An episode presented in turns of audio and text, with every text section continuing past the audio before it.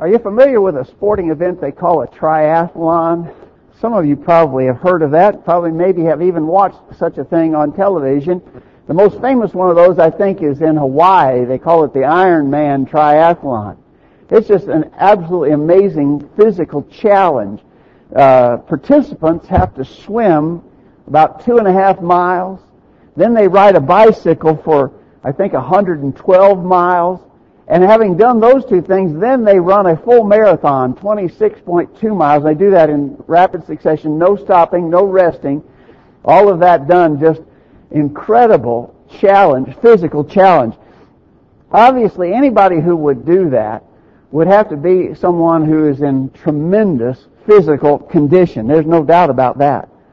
But I'm going to tell you, if you're going to be able to succeed in a in a event like a triathlon, you'd also have to have a powerful kind of determination, uh, a, a, a kind of commitment in your mind that's just incredible. I'll tell you, I'll never run a triathlon. My guess is that nobody else here this morning probably will either. But I want you to think about the idea of having a strong commitment and determination to see a thing through. There are lots of things in our daily activities. We're not, we, may not be tri- triathletes, but there are a lot of things in our daily activities that require firm commitment and strong determination. I mean, if you get up every morning and go to work, or if you uh, if you're busy raising the kids and keeping house, uh, those kind of things take a lot of determination to stick with it and to see it through. Other things that we are expected to do, you know, maybe having a savings plan. You're going to save for your retirement. You're going to be committed to that. You have to have determination to not just start, but to see that through. If you're going to go on a diet, you know, it's, it's one thing to start, but it's another thing to have the determination to make it stick and stay with it. Again, starting is not enough. You have to have the resolve and the determination uh, to stay with a thing and finish. I would suggest to you that that is absolutely true of our spiritual life as well. It's one thing to start, to get started, but it's another thing to have the powerful determination to see it through, to stick with it. This morning we want to look to Jesus as our example in this. Of course, Jesus is the perfect example in all things. We want to look to Jesus, uh, and, and in particular, his strong, powerful determination to stick with his uh, uh, purpose in coming to earth, and specifically to go to the cross of Calvary and to suffer death there. The passage that we want to draw your special attention to this morning is Luke chapter 9 verse 51. It says, It came to pass when the time was come that he should be received up, he steadfastly set his face to go to Jerusalem. Right here is the expression that we want to build our lesson on this morning. Set your face. Jesus set his face, and that's an expression that denotes his determination to get it done. And so as time was drawing near to accomplish that, he set his face to go to Jerusalem. It wasn't just that he was going to go to Jerusalem. He was going to go to Jerusalem and die there, a horrific death on the cross of Calvary. But he set his face. He made a determination, a commitment that he was going to get the job done. We need a strong spiritual commitment to do our work for the Lord as well. And we want to build our lesson upon that statement. Jesus set his face. We need to set our face or be strong in our determination to do the will of God in our lives. Let us stop here before we go further into this study. Just say a word of thanks to all who are here. We got a good number assembled together this morning to worship God, and we're encouraged by everyone who is here. We have several visitors. We're glad you've come our way. We want you to come back every time you have a chance to be with us. Uh, and if you have any questions at all about what we're doing, teaching, or why we're doing the things we are here at College View, please ask. We'd be glad to explain that. We'll try to give you a thus saith the Lord, a book, chapter, and verse for what we teach and practice as we serve God together here at College View. Thanks for being here today. So Jesus set his face to go to Jerusalem and die on the cross. We understand that statement. But we want to take from that that we also need great determination to do some of the things that are expected of us. We're not expected to die on a cross like Jesus did necessarily. Might, might come to that, I suppose. Not typically. A Christian wouldn't be expected to die uh, by crucifixion. But there are things that we are expected to do, and it takes determination to do them.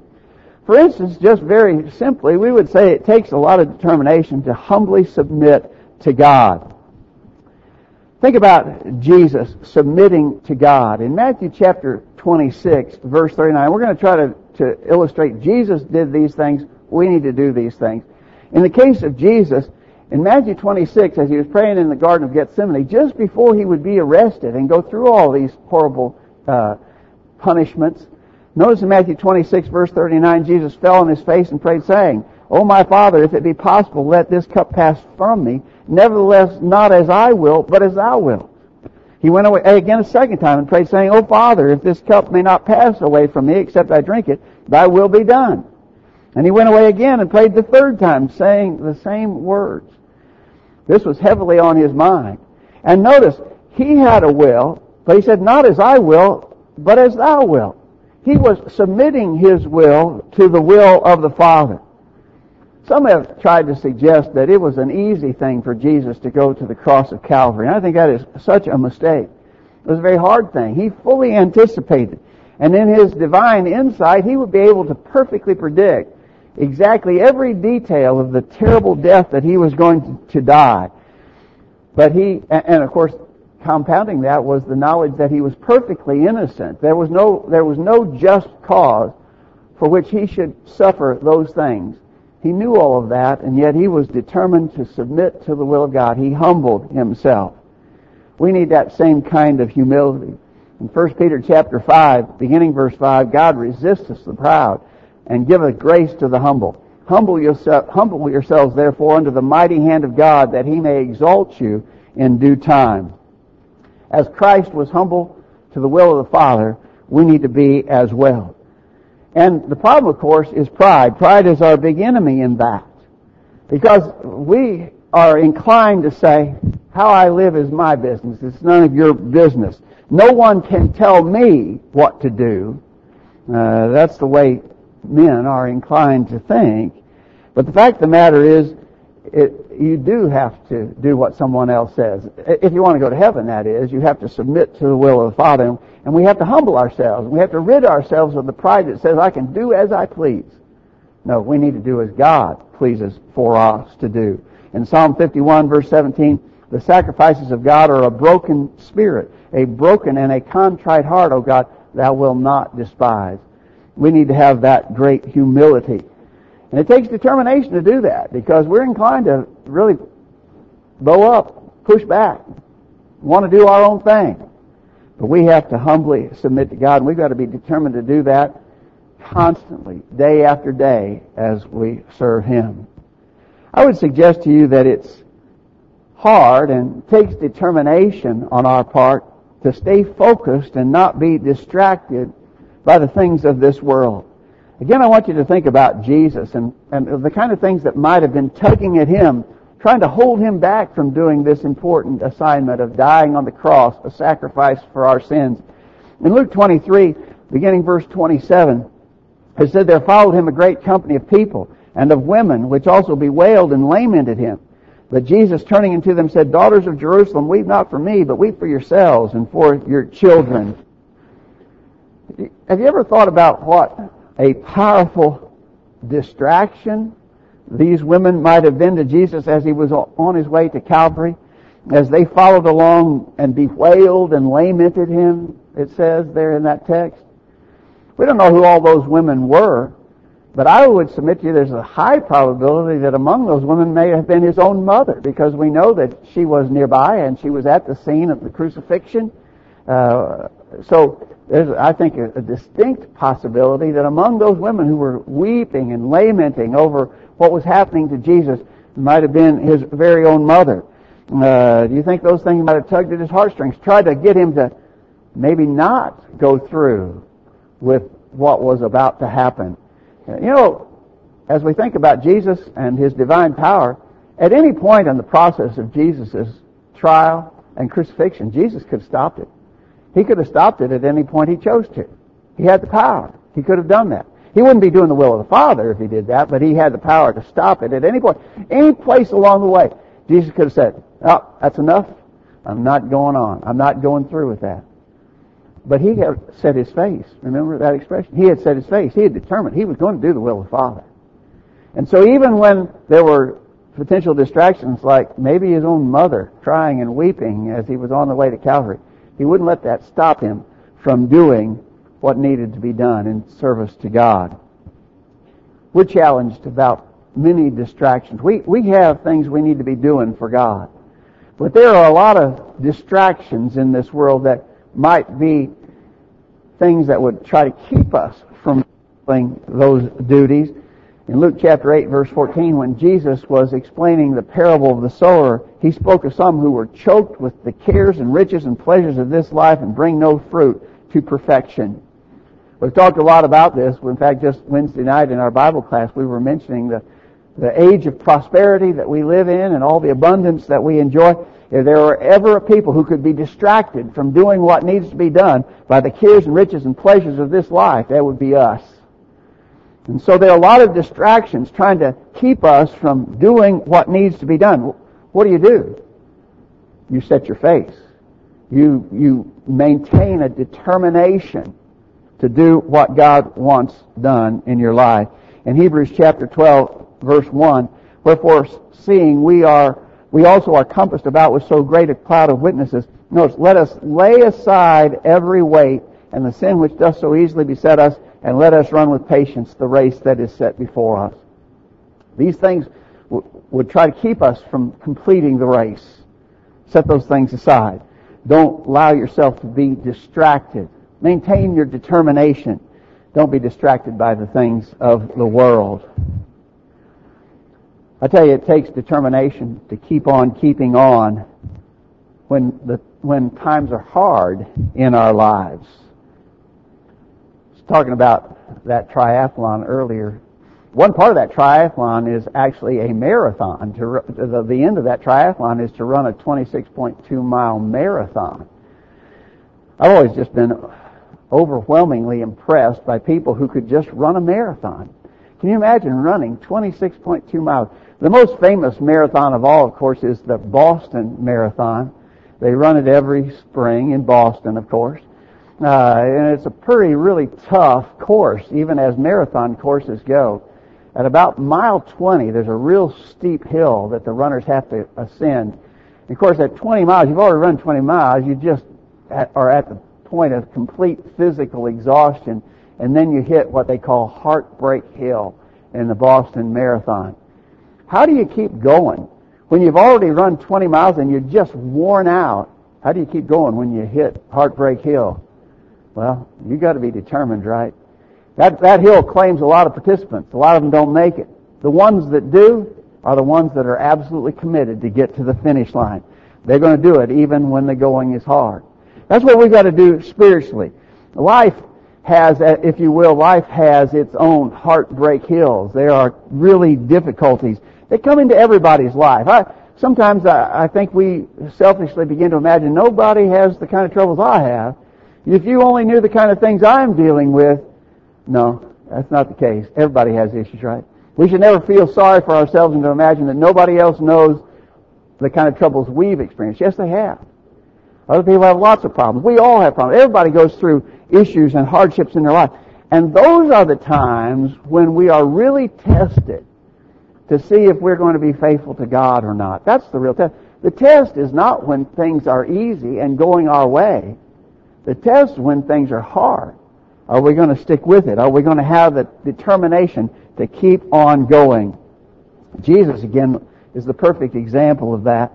Uh, during his trial before Pilate, Pilate, willing to content the people, released Barabbas unto them and delivered Jesus when he had scourged him to be crucified. So we know that Jesus probably had what amounted to a double punishment from Pilate, the scourging and the crucifixion.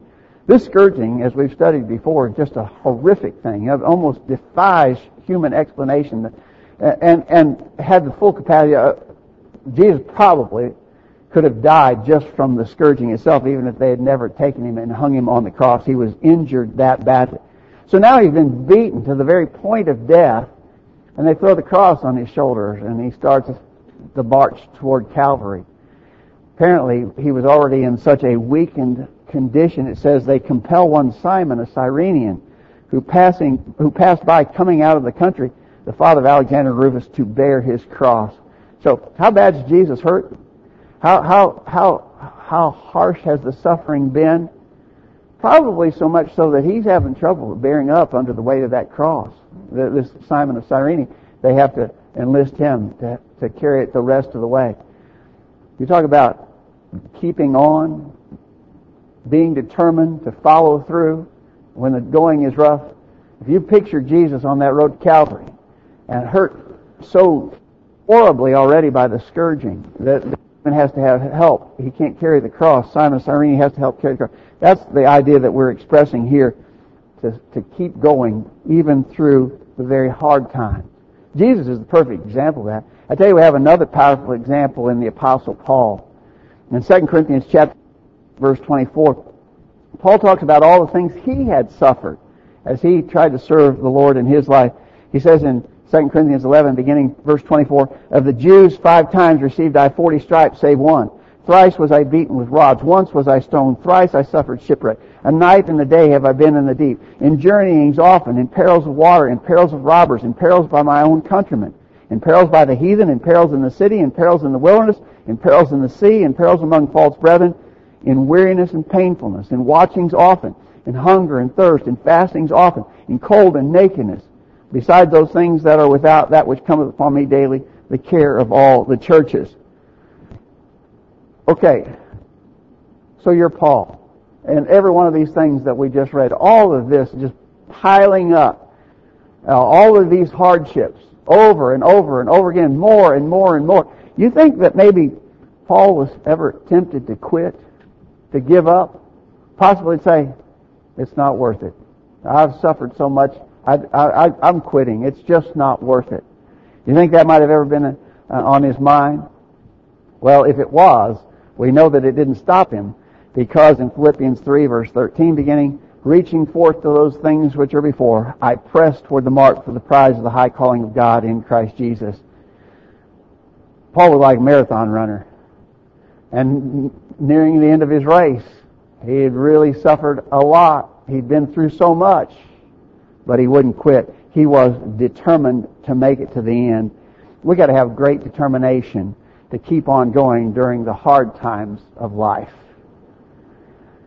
I would also argue that Jesus is the example. Now, remember again, here's our key phrase, setting your face, being committed and determined, and you're not going to let anything keep you from doing it.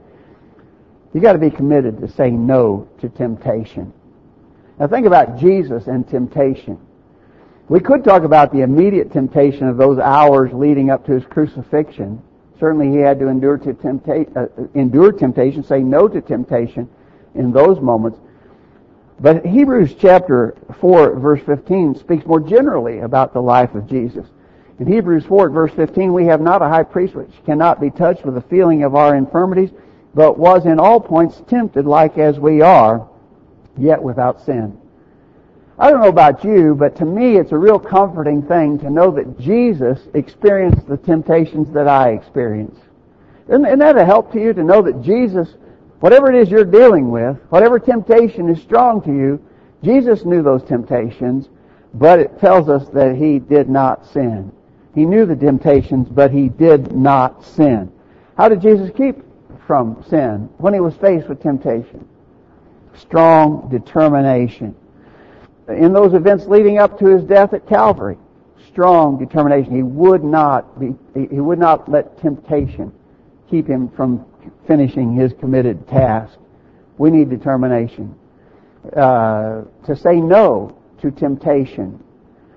In the Old Testament, Genesis 39, we read about Joseph. We've we've studied his case plenty of times and always such an encouragement to think about Joseph.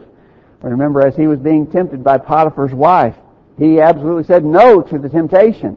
He said, how can I do this great wickedness and sin against God? Uh, he was going to, to be right and do right, and he was going to resist the temptation no matter what. He had his face set. He had set his face. Jesus has set his face. We have to set our face. Paul told Timothy in 2 Timothy 2.22, Flee also youthful lusts but follow righteousness, faith, charity, peace with them that call on the Lord out of a pure heart. That expression, flee also youthful lust. We, we really need to remind our young people, you're going to be tempted. There are going to be lots of temptations that come your way. There are going to be specific temptations related to sexual immorality that are going to come your way. How are you going to resist those things? I mean, they're powerful in the world today. And Satan has all kinds of new avenues to present these temptations to you. How are you going to resist temptation? How are you going to say no? I'm telling you, you've got to have your face set. You've got to set your face. You've got to have your heart fully committed. You've got to be determined. You can't wait until the moment of temptation to decide what you're going to do. You've got to have that already decided.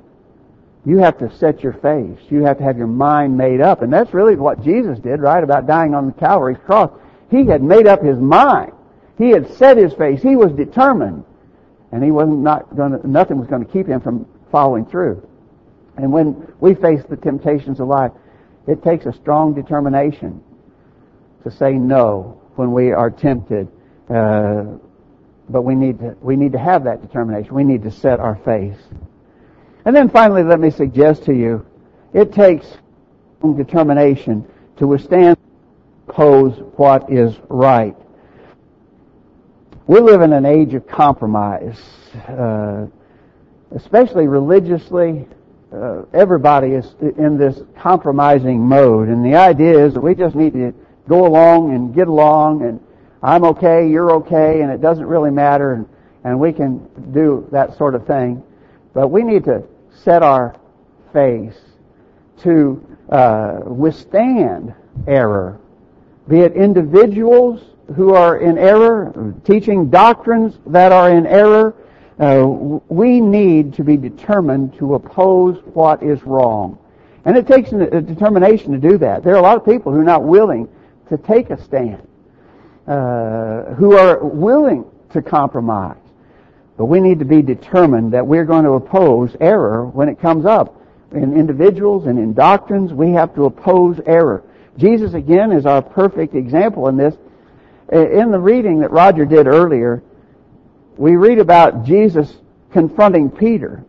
Remember, Peter, uh, Jesus had been saying here, Jesus says Jesus began to show unto his disciples how he must go to Jerusalem, suffer many things of the elders, chief priests, and scribes, be killed, raised again the third day. But Peter said, be, Peter began to rebuke him, saying, Be it far from thee, Lord, this shall not be unto thee.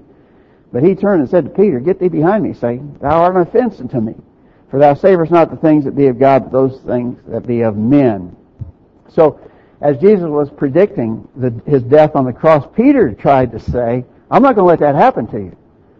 Uh, Peter was a, a, close friend. He was one of the closest disciples to Jesus among the apostles. He was among that group of three that was closest to Jesus. And, and Peter says, I'm not going to let that. No, that's not going to happen. I'm not going to let that happen. He was wrong to try to prevent Jesus from following through with his committed duty to die on the cross of Calvary. And even though Peter was a close friend, Jesus said, Get thee behind me, Satan. He rebuked Peter for doing that.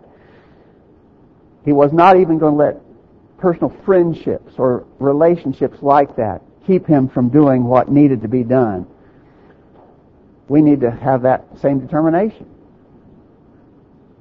Paul confronted Peter in Galatians 2.11.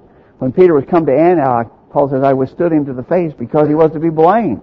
Again, here's Peter, at this point now a well-respected apostle, uh, a, leader uh, among Christians in Jerusalem and beyond. But when he came to Antioch, Paul said, I, I withstood him to the face. He was to be blamed.